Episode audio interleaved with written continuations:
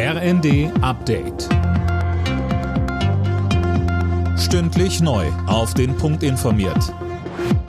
Ich bin Linda Bachmann. Guten Tag.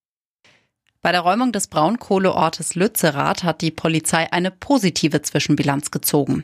Der zuständige Polizeichef meint, dass alles nach Plan läuft und die Räumung wohl heute abgeschlossen wird. Noch immer besetzen Dutzende Klimaaktivisten Häuser und Höfe in Lützerath.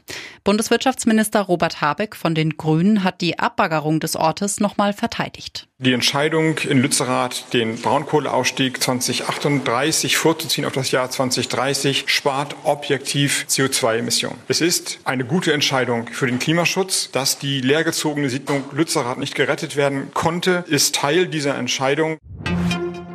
Wirtschaftsminister Habeck ist außerdem grundsätzlich offen für das Vorhaben Polens, Leopard-Kampfpanzer in die Ukraine zu liefern. Deutschland sollte sich da nicht in den Weg stellen, sagte Habeck. Als Herstellerland des Leopards müsste Deutschland das Vorhaben genehmigen. 50 Milliarden Euro in den nächsten zwei Jahren. So viel braucht es einer Studie zufolge, um den Mangel an Sozialwohnungen in Deutschland zu bremsen. Das Bündnis Soziales Wohnen hatte die Untersuchung in Auftrag gegeben. Dazu gehört auch der Deutsche Mieterbund. Der Vorsitzende Lukas Siebenkotten sagte zu den Ergebnissen, Es fehlen mindestens 700.000 Wohnungen in Deutschland und wir müssen davon ausgehen, dass diese Zahl weiter steigt. Und ich will es einfach klar und deutlich sagen, wenn zu wenig Wohnungen da sind, dann sind vor allem zu wenig bezahlbare Wohnungen da. Wenn Corona-Maßnahmen eine Pauschalreise vermiesen, können Urlauber unter Umständen Geld zurückverlangen.